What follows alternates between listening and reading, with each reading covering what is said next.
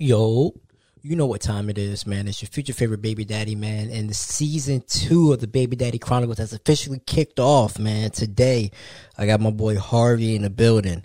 Um, a great topic, man. Great conversation.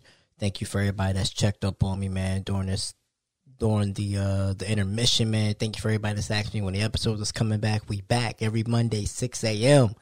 Let's get into it. The Baby Daddy Chronicles is back. Season two starts now. You are now listening to an Average Joe Media production. Well, I ain't no better. That's just my baby dad.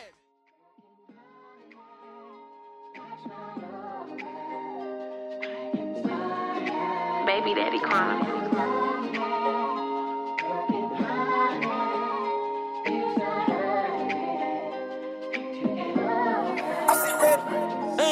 Nobody. As a father, guess I feel like I'm somebody. My life is my kid, so I tell about it. And I swear it's all about that. Baby daddy, I ain't a baby daddy. I ain't a baby daddy. Baby daddy, baby daddy.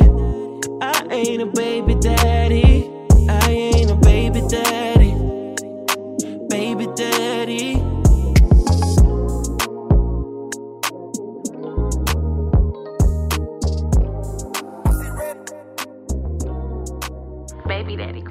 Welcome to an episode of Baby Daddy Chronicles. It is I, it is he, it is your future favorite baby daddy. And today, we're back, right? Season two premiere. I got my boy, a gem from season one. My man Harvey, how we doing today? We're doing good. Definitely can't complain about nothing. How's your new year going so far? New Year's going great. Working a new job, so everything looks to be promising this year. That's good. How, how's the family? They're doing good. You know, getting older, able to fight more. I feel now. I feel that. I feel that. How's your mental health? So far, definitely doing well. That's good. My mental health straight. I ain't, you know, I ain't making kind of money you making yet, but you know, I'm doing a little, little something, something trying to get about this house, have my own shit. You know what I'm saying? But That's what's up. yeah, That's other than that though, bro, I'm doing good. I can't complain. Uh, went on a few trips so far, so I, I can't complain. Oh wow. Yeah, I can't complain. Um, so let's get into it. Right. Sure. Today's topic is from a man's perspective how to spot postpartum. And I remember on the last episode, you know, you had touched on this a little bit. I wanted to bring you back for this. And considering, you know, you've been through this a few times, Oh yeah. like I'm saying, I felt like you'd be the first, the, a great person to ask. So, as a man, right, mm-hmm. how do you spot the first signs of post? First of all, explain to my listeners what is postpartum. So postpartum is a lot of people call it the baby blues. It's mm. when a woman, you know, go through birth, their entire life change, their body change and everything. And so mentally that's a traumatic experience for them. So they're really trying to get a grasp of life after the child is being born. So that's looking at themselves in the mirror and getting used to looking at a new form that is now their body, having the new demands of a new infant and things of that nature. And you know, it's difficult. A lot of people ain't able to really just leave the hospital and hop right into a joyous routine. It mm. definitely takes some time. So, how do you spot postpartum? Like, what are the signs? Now, I will say that with postpartum, my advice is that all fellas do their research on it because it looks different with every woman. Mm-hmm. Like, it's very similar to depression, but I call it depression with a twist because a lot of times they'll get angry on top of being sad and you know naturally you're going to think that it's just oh they tired or they probably want me to help out more or things of that nature. So it's not going to it's not going to necessarily be obvious. You kind of got to understand who your partner is and know what's normal for her and be able to compare that to her current state of mind Okay. Dealing with your wife, right? yeah When you first, when you had your first child, when did you know, like, okay, something's going on? I knew something was going on probably like right after the kid was born, but it wasn't until years later that I was able to actually identify it as postpartum depression. Because my understanding of postpartum depression was just being depressed, you mm. know, being sad all the time, not really being able to do anything. So I didn't equate her actions to necessarily being depressed. I equated them to being agitated, you know, maybe not necessarily liking the demands of motherhood, being that this was our first child, you know, probably having some resentment towards me because I'm the cause of the child. Mm-hmm. But as far as like postpartum, it wasn't until we had a conversation like two and a half two and a half years later where I was like, wow, that was definitely postpartum. You mind sharing some of that conversation? Oh yeah, most certainly. Like, because when we was in it, I'll never forget. Kid was probably like three days old, and she had went to the grocery store. I was at the house with the kid, because mind you, we didn't have any help. It was a week before my mama came down and mm. helped us like with the kid, and she was only able to stay for four days. So Damn, that's it. Yeah. So y'all was really in the trenches. we was really in the trenches. most most parents be staying for a few months, but four days. She That's said, what you yeah. were. Yep. y'all y'all made it. Y'all got it. That's wild as shit. Right. She was kind of expecting her mom to have been more of like our person to reach out to because she wasn't that far away. She was only like an hour and some change away in Ocala, Florida. Mm-hmm. But her mom had to work. Mm. So she came, you know, helped us come home from the hospital. And then after we had been in the house for an hour, she was on her way back. We ain't see her for a good little minute. Damn. So we had to figure out a lot of stuff on our own. So this particular day, she just comes in and she's bringing in the groceries. She didn't even ask me for any help or anything like that. She just busts through the door, brings in one load of groceries, immediately immediately goes back out and get another one. Then when she comes back in with the second round of groceries, she just drops them and starts crying. So I thought that that was more so of, you know, we was at the point where this was overwhelming at the time. Mm-hmm. My wife was in nursing school. She literally pushed out the kid and then three days later was waking me up saying, Hey, you're going to drive me to class. Now I was like, hold up, you know, you just pushed out a whole brick. Ain't nothing the same with you anymore. Mm-hmm. Are you sure you you can't miss a little bit of class? And she was like, I pay for these classes. Either you can drive me because the doctor says I'm not supposed to be driving right now, or I'm gonna drive myself. So I was like, all right, I mean, you going regardless. So at least let me make it safe by taking you. So I took her to class. She seemed to be going through the change of becoming a new parent fine until that moment when she started crying. And even then, I just thought that that was be- us being overwhelmed because, uh, again, our kid was only like five days old. But as he started to get a little older, and I started noticing that there was some irrational strife in between us where there wasn't anything that I could do that was right. Like she would just be angry all the time. And I'm like, well, dang, you know, it gets to a point, especially if you don't know that that's postpartum, where as the man, you're going to be like, well, F you. You know, my body may not have changed, but my life changed just like yours. And I'm trying to be as of um, much assistance as I possibly can be. You definitely got to have communication, like open lines of communication. Because I will say that was one thing that was to our detriment. Didn't have that strong communication. Mm. So, right. In your experience, right? What are because you know everybody's different, but what were like outside of that? Because you've gone through a few pregnancies. Mm-hmm. How can you spot it now? Now it's any type of irrational change in behavior. Because she hmm. had it again with the twins, but this time I was more hip to it, so I knew what exactly it was. And it wasn't to the degree as it was the first time around. It's when, like, let's say you just come through the door after going out and getting some formula and some bottles, and out of nowhere, she's just like, Oh, you don't do anything for me emotionally. Like, I have no idea why we're even together. Hmm. Completely out the blue. Like, before you left, y'all were completely fine, and out of nowhere, she's saying that, "Oh, you're just the absolute worst partner, and there's zero connection and all of that." That's postpartum. So, as a man, right? What do you do in those situations? How can you be there for the mother of your child to kind of I don't want to say combat that, but kind of just reassure her. Oh, certainly. I will say once you know what it is, don't get in your feelings because that's only going to add fuel to the fire. It's better to ask more probative questions to get to the root of why she's saying what she's saying and kind of help her like explore her feelings. So she'll have to explain why all of a sudden y'all she feels y'all have no connection. And in talking about that, you'll go off on tangents and they'll lead you to the actual root cause of the problem. And then she'll start she'll start revealing that, oh, you know, I'm just I'm not taken to this new kid like I'm supposed to. I feel like disconnected from everybody. I don't know what it is, but I'm just in this fog and I really am just looking for a way to get out of it. And then you guys can start like looking for paths forward that will help her get into a better mood. The third, the second time around when she experienced it, because she didn't have it with my second kid. With the twins, she definitely felt it a little bit, but we was able to like halt it before it really got bad. Mm-hmm. With the first kid, I reacted like anybody who's completely uneducated. You know, took it personally. Definitely got into an argument, starts throwing shots back because you know she tired, I'm tired. I'm having to go back to work early because you know naturally I'm not a woman, so I'm not getting mm-hmm. paternity leave. I was lucky for the couple of days that Even though you can get it, it's just a lot of a lot of men don't know about it. You really got to push the company in order to get it. Yeah. You really do. And a lot of men aren't educated on that. And that honestly helps a woman like combat postpartum and avoid it if possible. Because a mm-hmm. lot of postpartum comes from just straight up not having any help. You mm-hmm. know, you healing from childbirth and you can't really do what you need to do to heal. Like anybody who gets a sports injury or gets cut or gets shot, any type of injury, they always tell you that you need to rest. Mm-hmm. Your body heals the most when you're getting adequate amount of sleep and you're eating and you're taking care of yourself. When you have a new kid, you can't do any of that. You definitely cannot sleep. You're eating whenever you get a chance to eat. So there's definitely no schedule on your eating habits.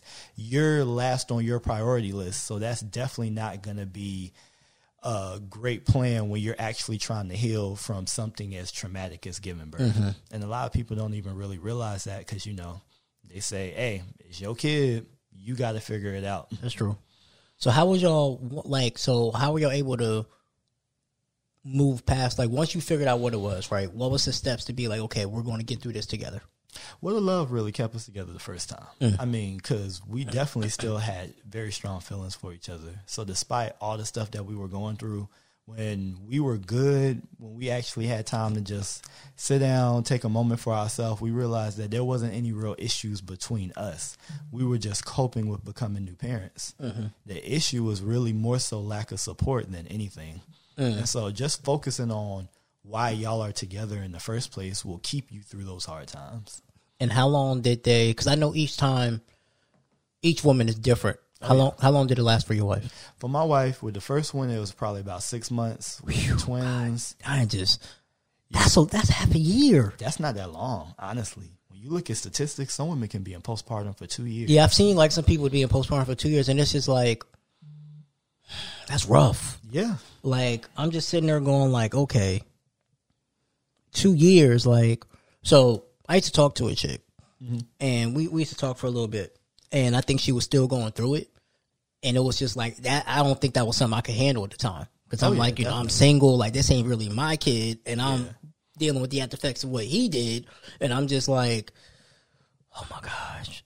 Like six months is that's half a year. Six months is half a year, but most doctors will say that's pretty mild. like two years of not being really feeling like yourself. Mm-hmm.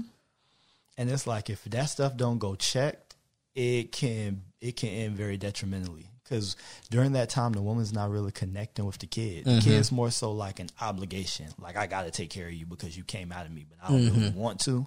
So some women who have no support system, it's very common that they end up killing the kid. Like Casey Anthony. Oh yeah, very much like that. And see how she just felt nothing about it when she mm-hmm. was in that courtroom because she didn't bond with the child. And see, too many people think that when a woman just gives birth, immediately there's this instant, oh my gosh, I love my child. Like he came out of me. We're just so connected. That's the biggest crap I've ever heard. That baby comes out of you, and most women will agree. After they just push the baby out of you, this slimy alien looking thing, they don't want that kid put on them. They're like, one, clean it up. Mm-hmm. Two, get me some food because I'm starving, especially if the labor was longer than 12 mm-hmm. hours. And you gotta you gotta bond with the kid. It's not instant. All of that stuff takes time. That's the reason why it's recommended that women take off work so that they can actually form that connection with their kid. Because otherwise, you know, it'll be an obligation. You'll do for it because you know that's what's expected of you. But the emotional attachment to it, that connection that they talk about won't form. So how do parents bond with their child? taking care of them one on one. And I say that specifically for the men because too many men have a kid, and because we're naturally supposed to be the protectors and providers, we don't even take the initiative to be with our child individually one on one. And it is needed not only for you but also for the mom. So the mom can get some time to herself so she can sleep so she can actually take a bath for once. That doesn't have you know to be interrupted by a baby crying. And so that the dad can bond with the kid as well. When you bond with the kid one on one, you start to understand their their cues when they're tired, when they're hungry, when they need to be changed, their personality, mm-hmm. what type of things will set them off, what type of things will calm them down, and that that bonds you because you start to learn this child who can't speak. So you're strictly building this connection with them that y'all kind of have telepathically because they're nonverbal. You got to just read their energy. And see, women are forced to do that because women are naturally saddled with the baby.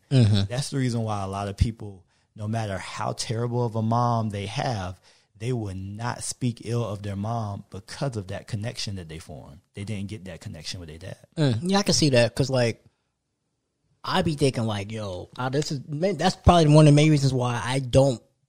I would if if babies would come out two years old, I'd probably be like you right now. I probably have like four or five of these motherfuckers out here, but because they don't, it's like the whole infant stage, and everybody says it's the best. You just leave them there and they just stay there. That's a lie. but it's like I need you to speak.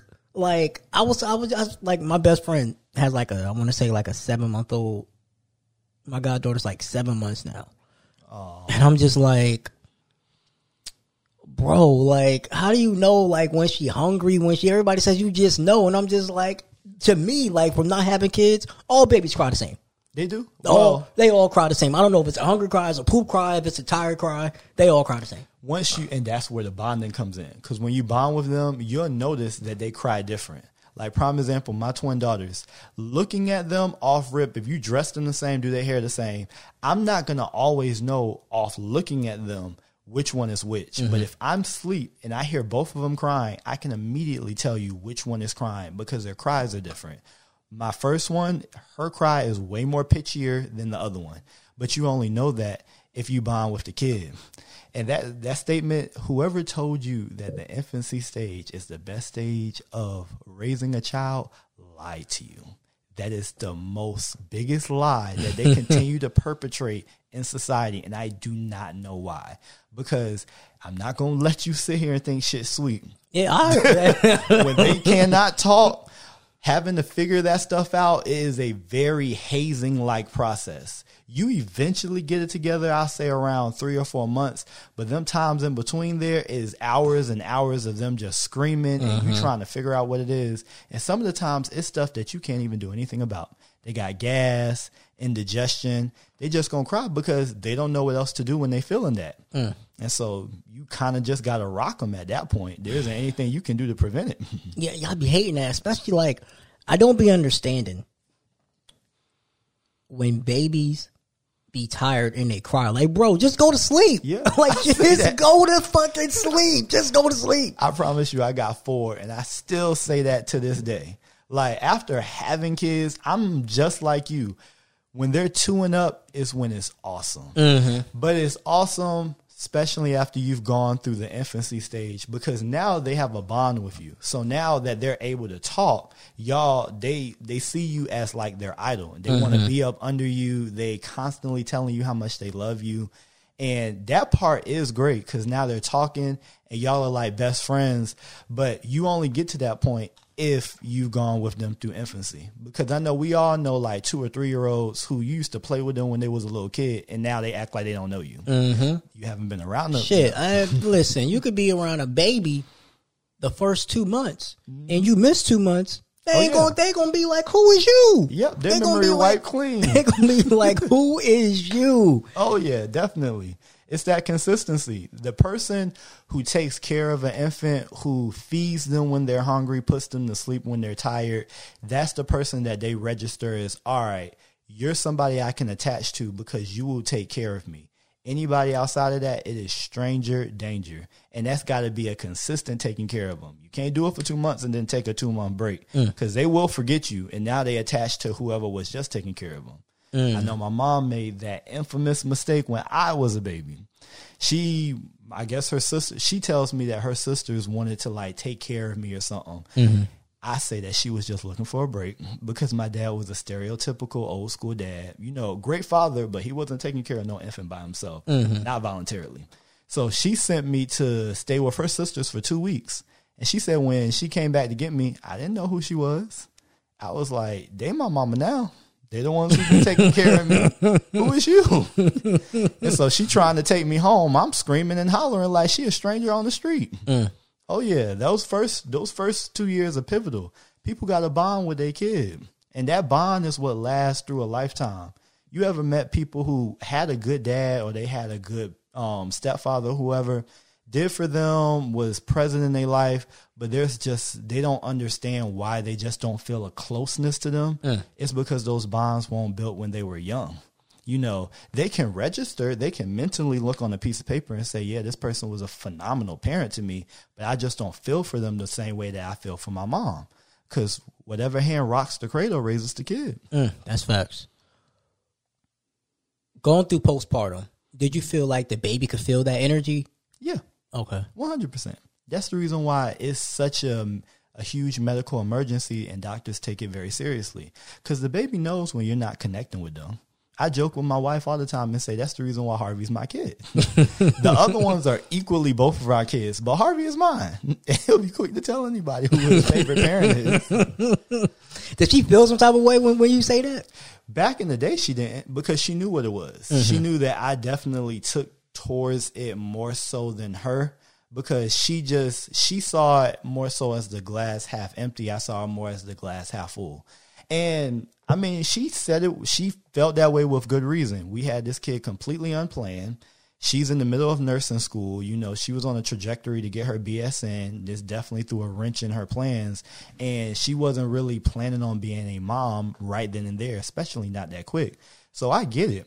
But you can't, unless you check that like throughout the pregnancy and you do the work that it takes to kind of get over that, once the kid is here, they can feel that you're not connecting with them. They mm. can feel that you're asking anybody and whoever is willing to watch them to watch that kid. They know. And that type of once that concrete hardens and those early connections are formed, there's not a lot you can do to unroot that unless you kill the person they're close to. Mm. So how was she able to overcome that? If she if she has overcome it. She had more children. Mm. Pretty much. Her and my son, they have a good relationship, but especially when my son was like between the ages of three and four, he was her snitch. Hmm. Anything, because I worked and she stayed at home with the kids, mm. especially because by then we had already had my second son. Anybody who came in that house, soon as I came home from work, my son said everything. If mom burnt the chicken or if she did something that he did not like, I was the first person that he let know. But if it was the other way around, he's not necessarily going to run and tell anything.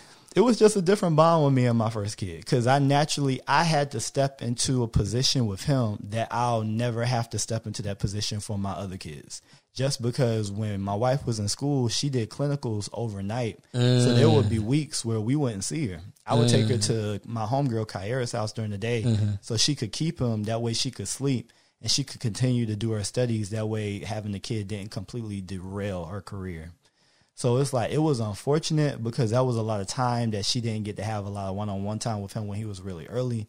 But we took that as a lesson with the other kids. So with your first son, you was pretty much for the first couple years like a like a a single. Not I won't say a single dad, like in regards to like finances, but more so you took more of the parenting Yeah. responsibility. I took a whole lot of the parenting responsibilities. If there was um any new study or anything that somebody suggested or even things that you had to just work a little more so with them to do, I was definitely the first person to step up to do that back during that time period. Okay. Now with you knowing about postpartum, right?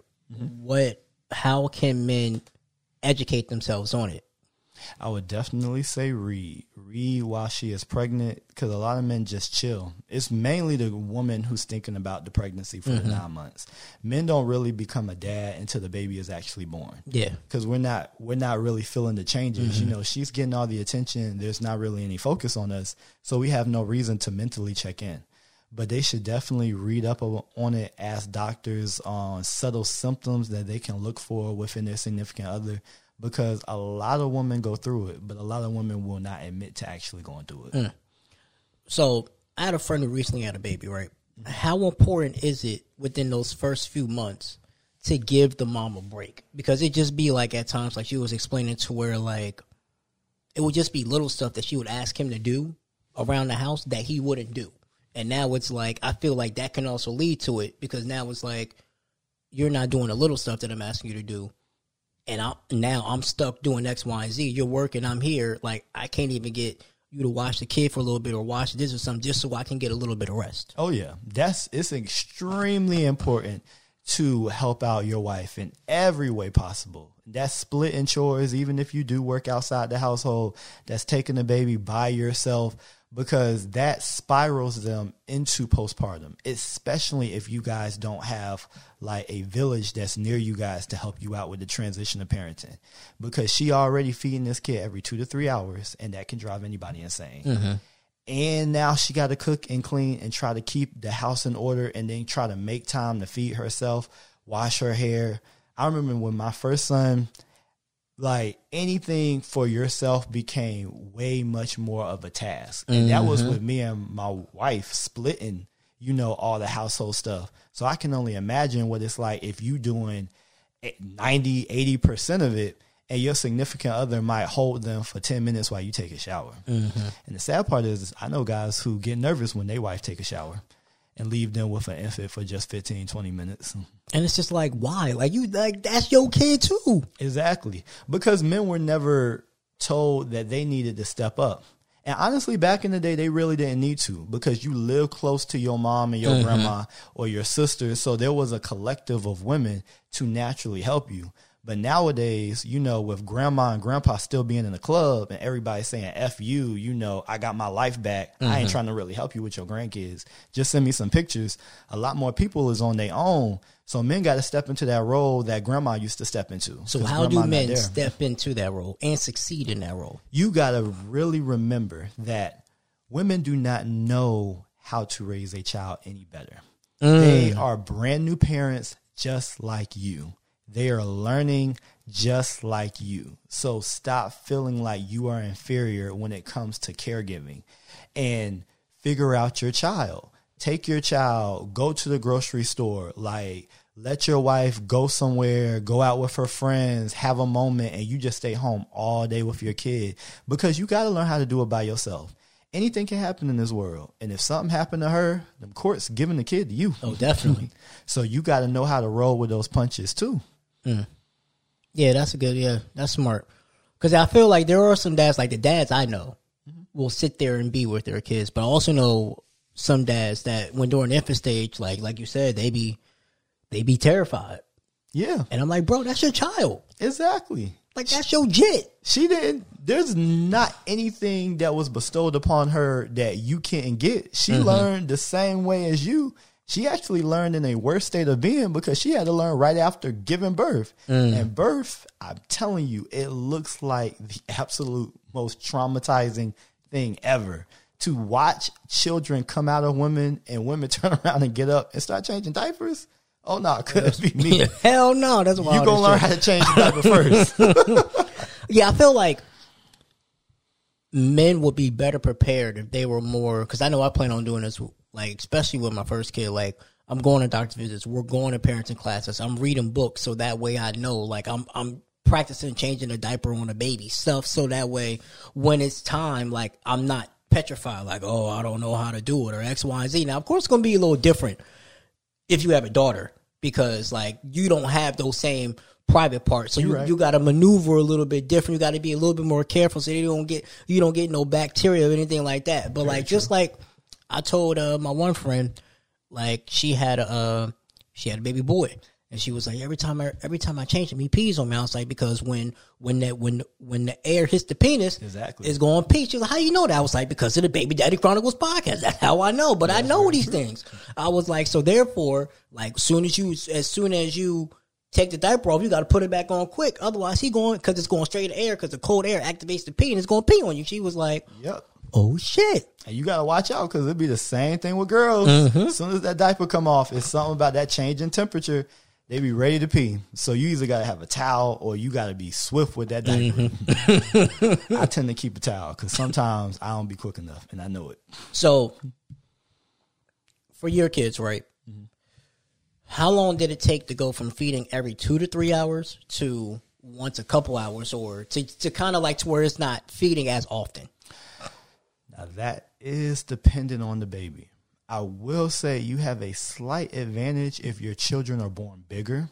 Like eight pound plus babies, they don't eat as often because they have more fat stored. Mm. But the smaller your child is, oh, it's going to be a longer period. And if they're just greedy, then it's also going to be a longer period. Because I know with our first one, he he was the worst. He was the worst all the way around when it came to sleeping. It was probably about four months before he started giving you about three to four hour stretches before, where he would just sleep. God damn. And three to four hours feels like a full night's sleep when you're a new parent. Mm. You'll take that. You're like, all right, that's cool. Now, my second one, he was great. He was, it was probably like two months and he's sleeping four, five hours. A couple times I woke up and was like, oh, snap. I hope dead. you know, you go make sure that he's still breathing. But yeah, he was cool. Now the twins, the twins actually did a lot better than I thought they would because they were born small. Like the eldest was only three pounds and fourteen ounces. The second one was four pounds and seven ounces. But they still was around about three months when they started sleeping longer stretches to the night. So it really all depends on the kid. Okay.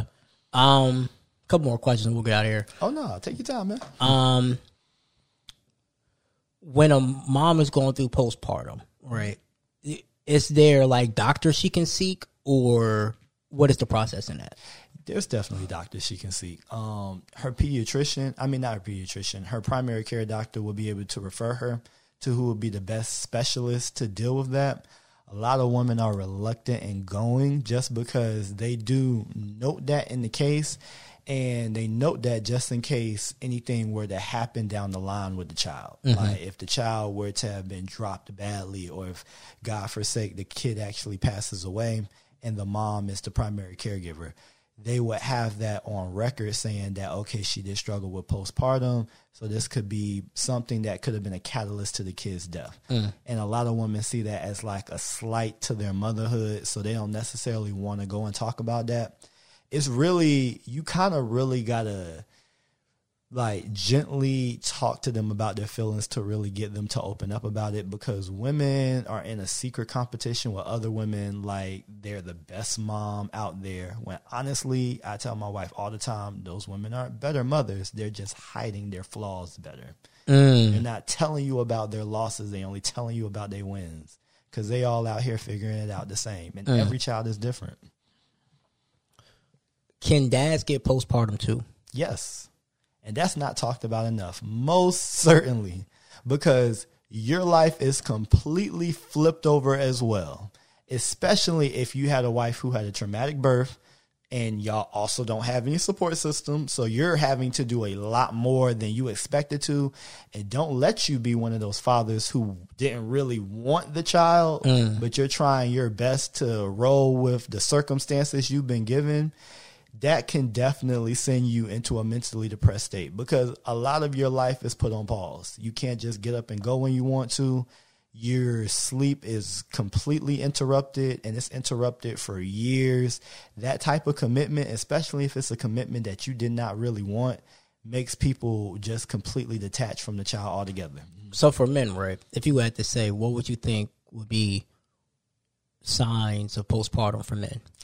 Signs for postpartum or for men is something that I feel more women need to tap into. And mm. that's if you had a very loving, very attached type of man and out and just overnight after the kid being born, he's completely withdrawn, he's very quiet. Even when he is caring for the kid, he looks robotic, is very emotionless. Those are signs of postpartum for men. And that's one thing that a lot of people don't discuss enough mm. because they feel like one, anything mental health related to men, nobody wants to discuss it because they feel like men's supposed to be impenetrable. We're supposed to be like perfect and just strong. And life happens. Like having a kid is no easy feat. It completely changed everything about life that as you recently knew it. So if that wasn't anything that you were planning for and that you really wanted, it can definitely send you in a downward spiral, especially if you feel like you're being judged in any type of way. Mm. Did you have postpartum? Nah. Okay. The only reason why I feel like I didn't have postpartum is because I knew I wanted kids at some moment in time, not as early as I mm-hmm. had them, but I still eventually wanted them. I will say one, if I had not wanted those kids, just the type of family that me and my wife were coming from, you know, our parents are very old school. Mm-hmm. They can give a lot of unsolicited advice mm-hmm. that would have definitely sent me into a depression. Cause I'm like, hold up, let me not already want this status in life, but now you're only coming around to tell me what I am not doing. Oh, yeah. Oh, I definitely would have been deep in my feelings. I feel like a fear. I fear for a young black parents is that they both end up hitting postpartum at the same time.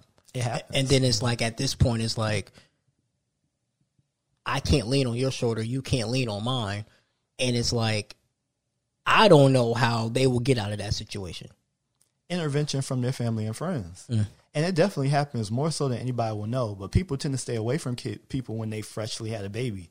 That's when you need to check up on them the most. Mm. And not coming over just because you want to play with the kid. Ask them what needs to be done.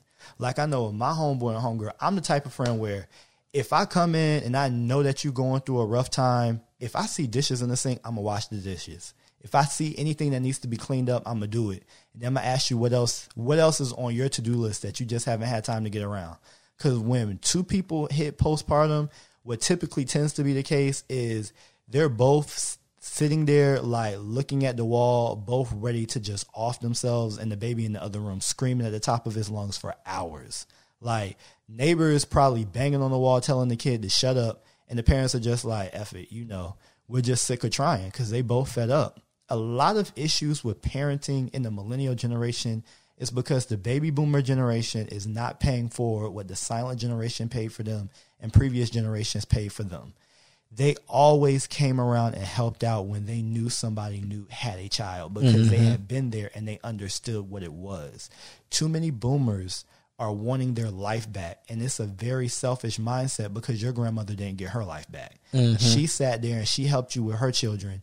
She gave you free childcare. Why aren't you willing to do that to your own kids? I think I think part of the reason is is because we having kids younger and younger. So We we, really not. so Great grandmama was pushing out kids at 16. She was married by 15. you got a point there. But I feel like back then the family values were more instilled than they are now. That's true. But where did that chink in the chain come? Mm. Because you need family, and you don't realize to the extent that you need family until when you have kids. The biggest issue with America is everybody got this individualistic nature. It's me, me, me. Mm-hmm. This is mine. That's your responsibility. It was the community's responsibility back in the day. And that's where it changed. So like it used to be a community back in the day. Yep. like nowadays, like so give you a prime example, right? In Jersey, I knew all my I knew all my neighbors within the cul-de-sac. Now, would you do on the street? I, they, people just keep moving left and right. I don't Right. know none of them, so I can't sit there and be like, "Hey, yo." You want to hang out? Like, can I get some salt? Like, can I get some pepper? I can't do none of that because I don't even know you. So if I don't know you, you definitely not gonna know that I have a baby That's true. or anything like that. Like it's it's it's everybody is so disconnected, I agree. and because we don't have that community, everybody's struggling. Because before, like it'd be like, look, I remember growing up, we had somebody from my church that used to live up the street. Oh, and when my parents weren't home, I could either stay with my next door neighbor had the last same last name as us, or we'll walk up the street and stay with them, and they would feed us as hope we're the homework till our parents get home. We don't got that no more. Nah. That's the same way with me. If I got locked outside the house, I would go to my next door neighbor, Miss Holman. She was an older lady, older black lady, and she would just let me sit there until my parents got home. We really don't have that anymore, and it's a shame. How do we get that back? It got to start with the family. First off, the first person rejecting you should not be your parents. Your parents should be the first one there, mama and daddy, whenever you have a child. Both sides of the family. Like it should be a rotation because they know what you're going through. They should offer the free child care. It shouldn't be, oh, you know, well, how much you gonna pay me? I'm only gonna watch your kid. Like I give you like once a month. Was grandma giving you once a month? The same assistance that the baby boomers got from the older generations is the same thing that they need to be paying forward. And that's the reason why when they make those statements about how hands off they're going to be with their grand their grandkids, I'm gonna be like, one, our generation, we love grandma. Like when grandma died, that was the same as losing a parent. Mm-hmm. It's not gonna be like that for these future generations. So you know you going in the home. That's the first place you going. Everybody, you know, they all healthy and happy because they don't have any responsibilities because their kids are grown. But understand the pendulum swings back. Mm-hmm. You still want to be of service to your descendants because you will need them until you transition. Like, don't ever think that you're going to be independent until the end. Mm. It's going to be some time where you're going to be dependent on those same people that you cut off just because they turned 18. Mm. Here's a theory for you. I feel like part of it is also because nowadays, right, kids are so wrapped up in their phones and technology, they're not going outside to play. That's how I met most of my friends. I went outside to play, then their parents got cool with our parents. So therefore, if I needed to, if I needed to stay somewhere, I could go stay with them because my parents trusted their parents. That's true. Nowadays, everybody's so wrapped up in the iPads and the iPhones and technology and want to stay in the house. You, you don't even attempt to have that bond. You don't. And people supposed to be screen. They supposed to be monitoring that screen time. I definitely do it out with our kids. You get a couple hours and that's it. That's it. But too many people use it as like a pacifier so that they don't have to actually interact with the kid. Lazy parenting. Very true. Lazy parenting. Mm, mm, mm, mm. All right, let's get into the parenting corner segment. Sure. Give me a struggle of the week as to what happened and how you parented versus how you think you should have parented. A perfect example. And I'm still on the fence of if I should have did something different. So my family is very mixed up. So all of my kids are all different complexions and mm-hmm. they have different textures of hair. My sec my two boys, they're the oldest ones where they really can be cognizant of what people are complimenting them or not complimenting them. And I always let their hair grow out when they the first two years of life just because uh, you know, your hairline's still coming in, and then just so you look different, you don't look like every other baby. And so I noticed continuously, even when I would correct them, people would always compare my oldest son's hair texture to my second son's hair texture. My oldest son takes hair after his mom, whereas the second one takes hair after me. They're always giving him all these compliments, talking about how different they look when they really don't look any different. They just have different complexions and different curl patterns, and always making it seem like one was more nicer to have than the other one. So what I did recently, I took them both to the barber and cut it off. Like make y'all equal. Y'all both look exactly the same. Now, a lot of my friends crucified me on Saturday and Sunday when they seen the kids and they like, dang, you just sheared them like sheep. and I was like, to cut down on those comments, because even my oldest son had asked me questions about, oh, you know, why do people like Grayson's hair so much better than they like mine? And I was like, they don't like Grayson's hair better than they like yours. It's just, it's just different. Mm-hmm. And he was like, well, why is the difference so such a big deal? And that's when I was like, oh, all right, you're getting smart. Let me go ahead and see if I can do anything to level the playing field. Mm-hmm. I did that mainly, and I still don't 100% regret it, but I will say my homeboy, their godfather, pointed something out to me. He said, no matter whether you cut it short or let it grow, people are going to always be able to tell the difference. It's better that you teach them both to love their hair texture for what it is now mm. instead of trying to shear it off and make them look the same because now you're perpetuating what other people are saying. You're saying, oh, there is a difference. Let me try to make y'all look more equal as if one is better. So that's a kind of little black struggle that we're working through right now. What your wife think about that? My wife, uh, you know, she really honestly got her hands full, especially with these twins. She ain't got that much energy to really be paying attention to the comments like that. Okay, she probably was like, "Hey, listen, that's what you feel like is best. Hey, listen Yeah. here, you." She was like, "They boys anyway. It's not. It's not like they need hair." okay, um, give me a funny dad story.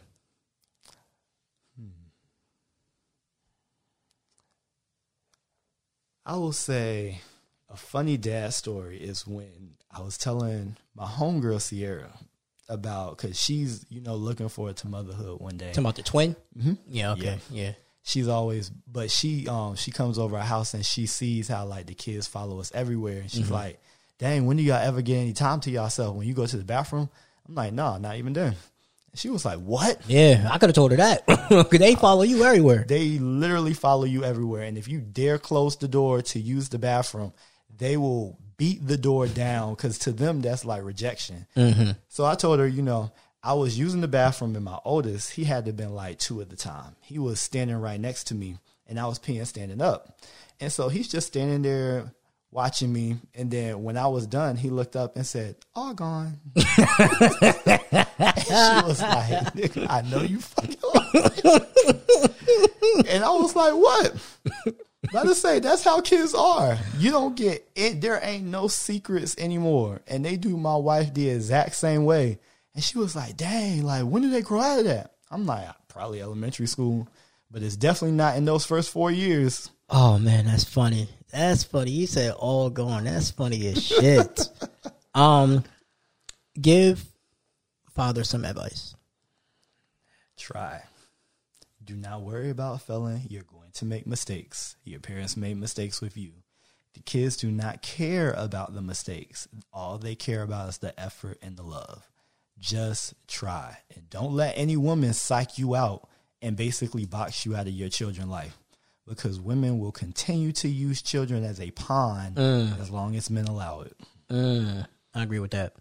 And how do you view yourself as a father right now in this moment? I feel like I'm a good father, mainly just because I try. Like I genuinely try to connect with all of my kids. I try to take them out one on one individually. I may put others to bed first so that I can spend one with spend one on one time with one of them that I may not have been able to do as much with earlier in the week. But just the effort, because I know for a fact I'm not doing everything perfectly, but I'm trying. I respect that. And then, right, parent report card. If you had to grade yourself, right, what would your GPA be? I would say I gotta be minus, Okay. but I say because I'm definitely not an A. So where can you improve at? What are your strengths and what are your weaknesses? I will say my strengths are discipline. I'm not afraid to discipline my kids, and I'm very good at understanding what they're able to do for their age limit. Whereas other people would kind of just write them off because they're too young. I will say I la- I lack spending the quality time with each of them because sometimes I will admit I am very tired when I come home after dealing with all these people who I now have to manage at mm-hmm. work and then coming home if my wife is kind of in that groove and you know she getting everything done it- it- unless she tell me to tap in I'm gonna let her do it I've definitely been slacking on bedtime stories lately just because my schedule is unpredictable and then getting home before I know it it's like 9:30 and I'm like ah just go on to bed. Mm-hmm. So I will say I got to get better with the juggling aspect of it. It's only only going to get worse cuz my son is probably going to be playing football in this coming fall. So mm. between that and the stuff he already does and then adding in another kid schedule on top of that, I'm gonna definitely have to get some type of spreadsheet or just be very strict with my time. Mm. No, I feel that. Well, I appreciate you getting on, man. I feel like this was informative. I feel like, you know, I made the right decision getting you on. Definitely got to get you on more. I'm about to see if I can make you like a regular once a month guest or something like that. Cause you'd be, be spitting these gems, Harvey. Let me know because I want black fathers to know black fathers are important, black fathers are needed, and black fathers are good fathers. All you have to do is believe in yourself. Mm. You got any social media you want to plug in? Uh, you can follow me on IG at McAllister Dynasty. That's M C A L L I S T E R D Y N A S T Y. Um, I'm just a regular guy trying to make great kids, raise them up to be the doctors and lawyers I know they can be. And yeah, we're gonna see if they get there. Hey man, I hear that man. Um, you already know y'all can follow me, man. Baby Daddy Chronicles Pod on Instagram, Baby Daddy Chron on Twitter. Uh, tell a friend to tell a friend to share it with another friend, so parents can hear this. Um, I am getting more moms on for season two to go along with the dad, so that we'll have some more diversity. Uh, if you want to start a podcast, www.theaveragejoemedia.com. You already know. This is an Average Joe Media production. And subscribe on Goodpods, Apple Podcasts, Spotify, Google Podcasts, Over Overcast, Castbox. I know I told you I was going to do video for season two, and I am. But until I get my own place, it ain't happening. Cause I was trying to set this shit up this morning. Cause now that my mom's retired, she be downstairs, so I know she ain't trying to turn the TV down. And then it gets dark all late, and even I still got the camera. I got to set all that up. I was like, audio it is until I get my own place, then I can have a full setup on how I want it. But I appreciate y'all. I love y'all, man. Thank y'all for rocking with me. Season two is back every Monday, 6 a.m. I'm gonna see y'all when I see y'all. It's your future favorite baby daddy signing out, man. Peace. If you enjoyed what you heard from Baby Daddy Chronicles podcast, go ahead and give us a follow on Instagram at Baby Daddy Chronicles Pod and on Twitter at Baby Daddy Chron. If you want to watch the videos, subscribe to our YouTube at Average Joe Media LLC, which is also in the bio, and then you'll go to Baby Daddy Chronicles and you'll see all the videos for that. If you want to join the community, go on Facebook to Baby Daddy Chronicles. It's a group, and you'll see there. Go ahead and uh, go ahead and uh, follow the group and stay up to date with the podcast, and also be a safe space for fathers and parents as well. Don't forget to leave us a subscribe and follow on Apple Podcasts, Google, Spotify, and leave us a review as well. Thank you for listening. Thank you for laughing, and I hope you continue to enjoy the content. Well,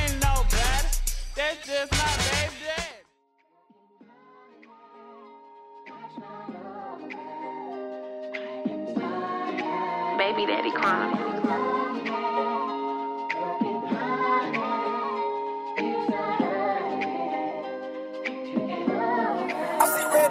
I ain't a nobody. As a father, guess I feel like I'm somebody. My life is my kid, so I tell about it. And I swear it's all about that. Baby daddy, I ain't a baby daddy. I ain't a baby daddy. Baby daddy, ain't a